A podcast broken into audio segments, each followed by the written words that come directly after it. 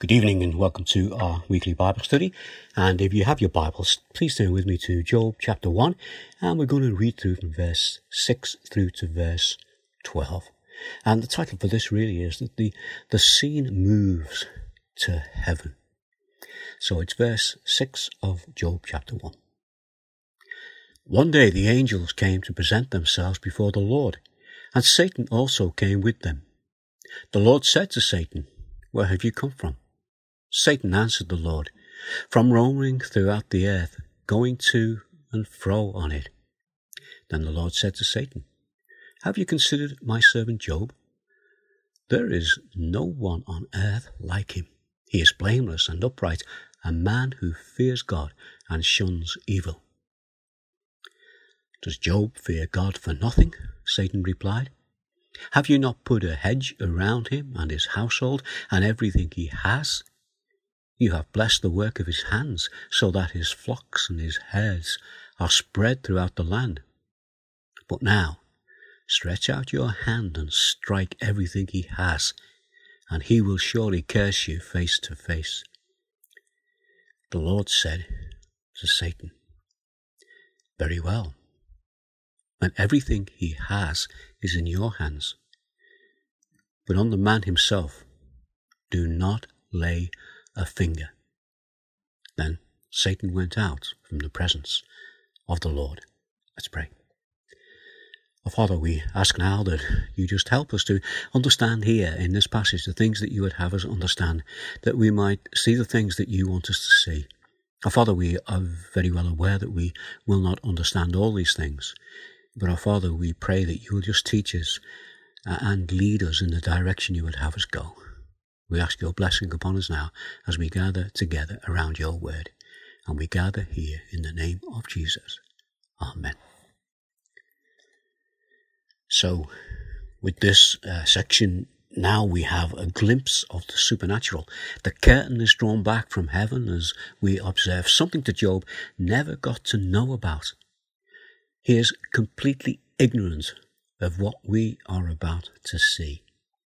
Now, this is an important event that will have a devastating effect on the life of Job, an event that will not be revealed to him before, during, or after his great ordeal.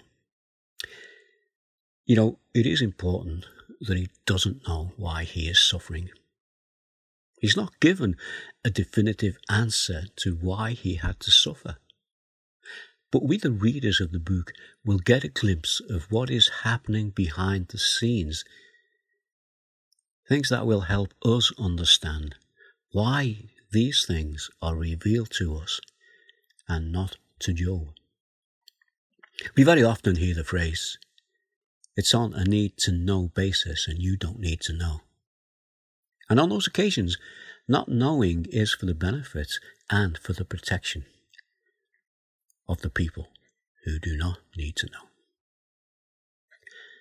Although Job is seen as the main character, we will have to look out for the importance of what is happening not only to Job on earth, but what is happening at the same time in heaven.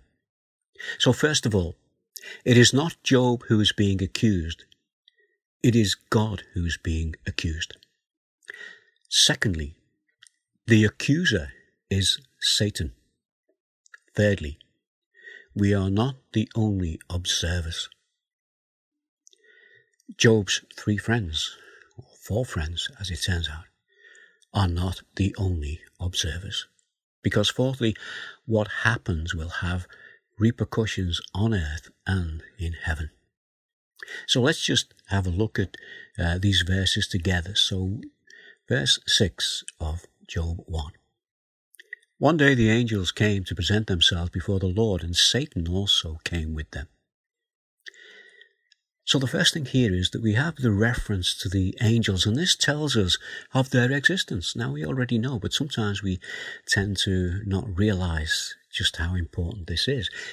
You see, the angel Gabriel is mentioned by name in the books of Daniel and Luke. We go to Genesis chapter 19. We have angels at the destruction of Sodom and Gomorrah. Genesis 28, we have angels ascending and descending on Jacob's ladder. The psalmist in Psalm 148, verse 2, says this Praise him, all his angels. Praise him, all his heavenly hosts.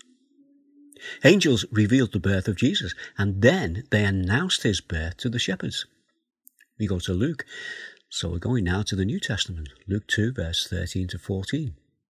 Suddenly a great company of heavenly hosts appeared with the angels praising God and saying, Glory to God in the highest heaven and earth peace to those on whom his favour rests.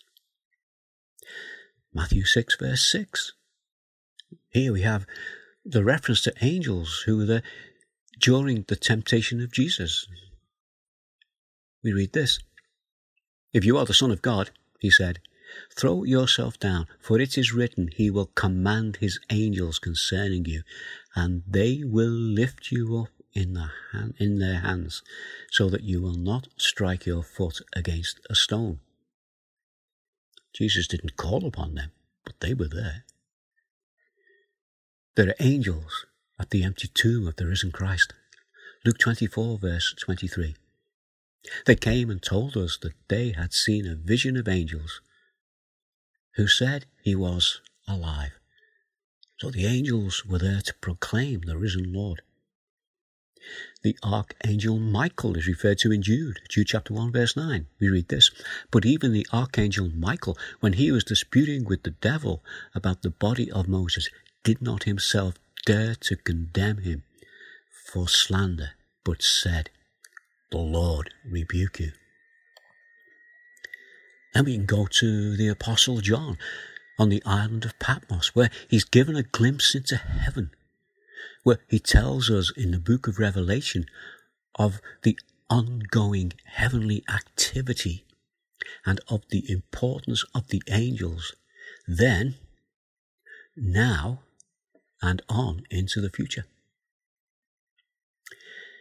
Then we see the second verse, the second thing that's revealed to us in this verse that we're looking at, is that we are told that the angels came and presented themselves before the Lord. You know, we only know what we are told. And that is that God has summoned the angels to stand before him. And what can we learn from this? Well, this tells us that the Lord is in control. We see here the absolute sovereignty of God, and we see it being demonstrated here. Firstly, in the fact that He had the power to call them to Him. This is a vital point that we need to keep in mind as we go through this book of Job. The fact that God is in control. We see the sovereignty of God being demonstrated. Now, thirdly, in that verse, we are told that Satan was there. This reminds us that Satan is still at large. The name Satan means adversary. He is an opponent. Here's some questions that I know you will know the answers to.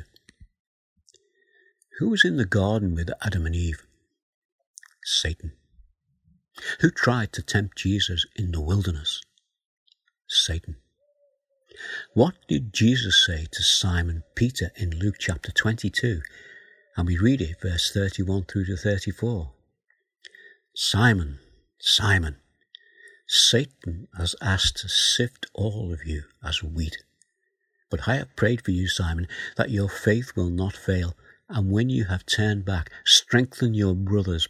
But he replied, Lord, I am ready to go with you to prison and to death. And Jesus answered, I tell you, Peter, before the cock crows today, you will deny three times that you know me.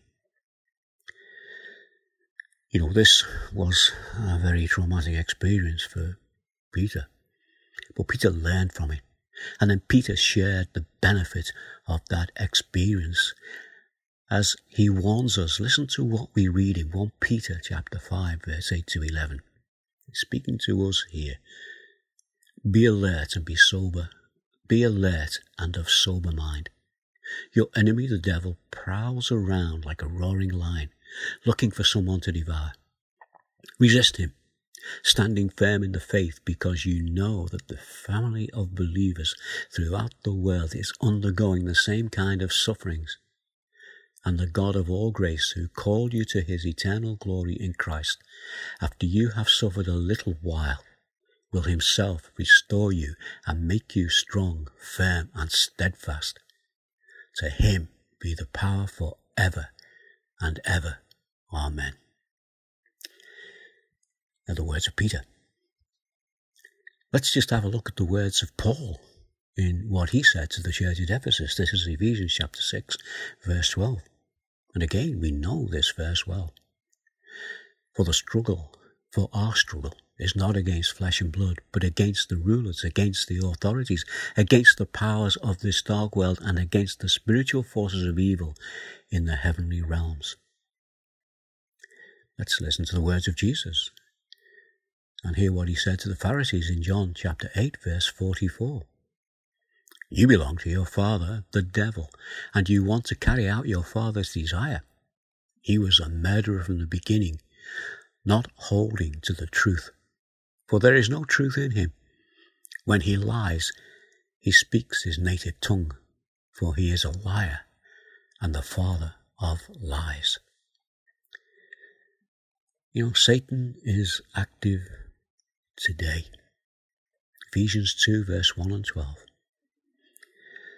As for you, you were dead in your transgressions and sins, in which you used to live when you followed the ways of this world and of the ruler of the kingdom of the air, the Spirit who is now at work in those who are disobedient. We're going to see this as we listen to what is being said. As we do, we must remember that he is a defeated enemy, and we can praise God for that. John 12, verse 31 at a time when Jesus predicted his death. Then a voice came from heaven, I have glorified it and will glorify it again. The crowd that was there and, and heard it said, It had thundered. Others said, An angel had spoken to him. And Jesus said, This voice was for your benefit, not mine. Now is the time for judgments on this world. Now the prince of this world will be driven out. And I when I am lifted up from the earth, will draw all people to myself. He said this to show the kind of death he was going to die. You know, when Jesus died, Satan thought that he had the victory. When Jesus rose from the dead, he knew that he had been defeated. He is still at large, but he is a defeated enemy. Keep this in mind as we continue in the book of Job and verse 7 of chapter 1. The Lord said to Satan, Where have you come from? Satan answered the Lord, From roaming throughout the earth, going to and fro on it. When God speaks, he asks Satan a question. Now, this is the all knowing, omniscient God who knows everything, so he knows the answer. But he starts the conversation and asks, Where have you come from? And Satan tells God that he has been roaming through the earth. This is an evasive answer. He put it into, or to put it into the vernacular, the, the answer is when God asked him, Where has he come from? It's as though he said, Oh, you know, here and there doing this and that. Notice what he doesn't say. He doesn't say, I have been seeking whom I may devour. But God knows his methods of deception. Remember, God is in control. So we come to verse 8. Then the Lord said to Satan, Have you considered my servant Job? There is no one on earth like him. He is blameless and upright, a man who fears God and shuns evil. God is asking Satan whether he's considered Job, knowing full well that he has.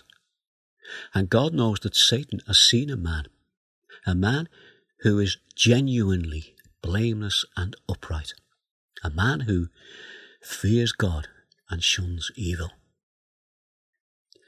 Notice also in those verses, the Lord calls Job his servant. Now, this is an important thing to consider because this is a title given to other Old Testament people. Those who are real believers in the Lord, such as Moses and Abraham. Satan sees this conversation as an opportunity to draw God in so that he can accuse him of buying Job's loyalty by giving him earthly possessions. Remember, he tried to deceive Eve, and she was drawn into his deception. You know, we have to stop and just think of something here. We do not win God's favour by living what might be called a good and religious life. It's not about what we can do to please God. It's not about what we can do for God. What Satan is saying is that Job's motives for serving God are based only on the material things that God is giving to him. At this point, it's good for us to turn to the words of Jesus so that we do not lose sight of the real gospel. It's not us doing things for God in order to earn His blessing.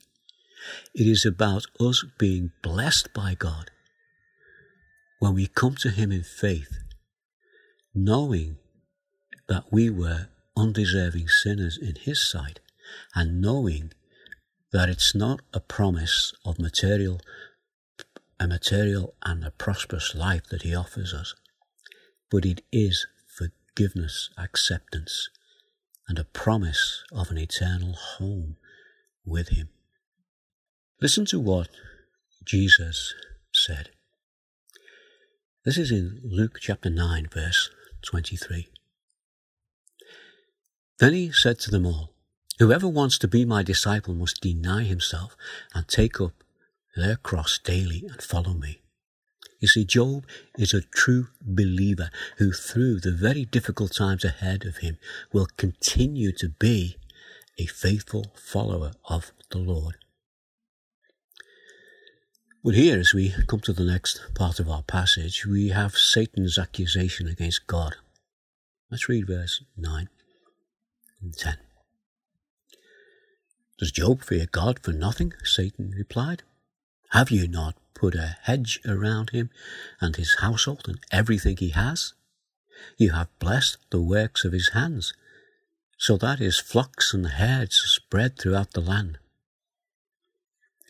You see, Satan, the father of lies, is telling a half truth with a deceptive implication a false interpretation of the truth as he makes an unfounded accusation against God. Yes, it is true that God has blessed Job. The false interpretation is that this is the only reason that Job is faithful to God. The accusation is that God is doing this to keep Job faithful. The implication is if God takes these things away from Job, then Job will desert God. Satan, in the confidence that he has that he will be successful with this challenge that he presents to God, in Job verse 11 of chapter 1, he says to God, Listen to this, but now stretch out your hand and strike everything he has, and he will surely curse you to your face things to notice here is that Satan is sure that he knows the outcome of God removing the material blessings from Job. Satan's aim is to see God cursed by Job, to show that Job is only being faithful to God because of what he can get out of God. Verse 12 The Lord said to Satan, Very well.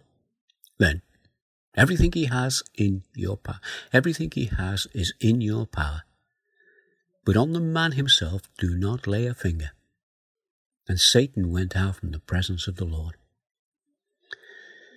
Now, the main point to notice here is that Satan has no power to do this.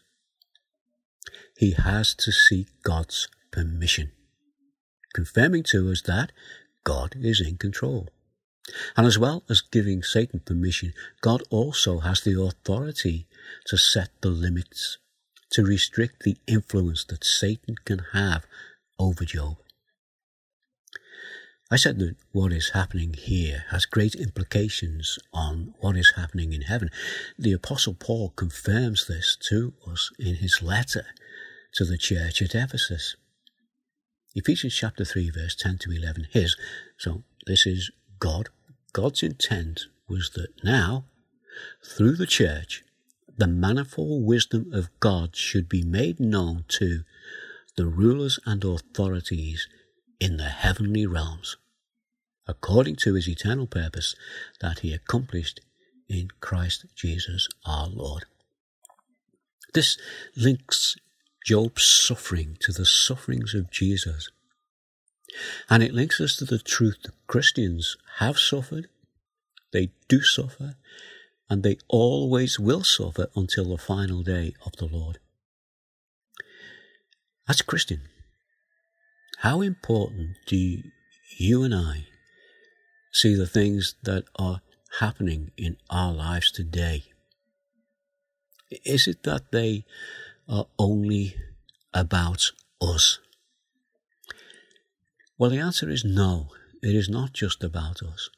You see, we have the privilege of, privilege of being part of something much bigger.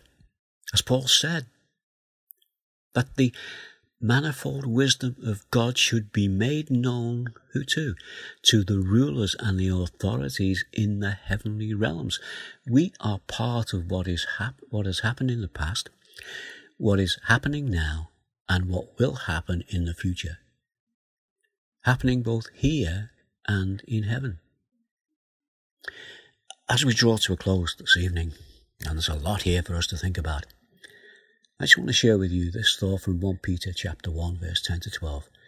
And it's concerning us, it's concerning how we stand before God. He says, concerning this salvation, the prophets who spoke of the grace that was to come to you searched intently and with the greatest care trying to find out the time and circumstances to which the Spirit of Christ in them was pointing when he predicted the sufferings of the Messiah and the glories that would follow. It was revealed to them that they were not serving themselves but you. When they spoke of the things that have now been told you by those who have preached the gospel to you by the Holy Spirit sent from heaven, even angels long to look into these things. You know, that's a, a very deep passage for us to think about. It's concerning our salvation. That people prior to the death and resurrection of Jesus searched intently into these things. And what was revealed to them was that they weren't serving themselves, but they were serving us. That's the prophets. And even the angels long to look into these things. You know, how can we expect to understand completely the wisdom of God when even the prophets and the angels long to understand God's grace towards us, guilty but forgiven sinners? So, as we continue through the book of Job, we can understand and apply the things that the Lord is teaching us through His Word and by the leading of the Holy Spirit. And we will not understand everything we will still have many questions that won't be answered. And you know, that is because the journey is not over. Listen to the words of Paul when he wrote to Corinthians, 2 Corinthians 12, verse 9. But he said to me, My grace is sufficient for you. My power is made perfect in weakness. Therefore, I will boast all the more gladly about my weakness so that Christ's power may rest on me. You know, that is a verse for us in our day as it was for Paul in his day. In the meantime, we'll continue our adventure into the book of Job. We're going to see what happens when the scene moves now from heaven back to earth. Shall we pray?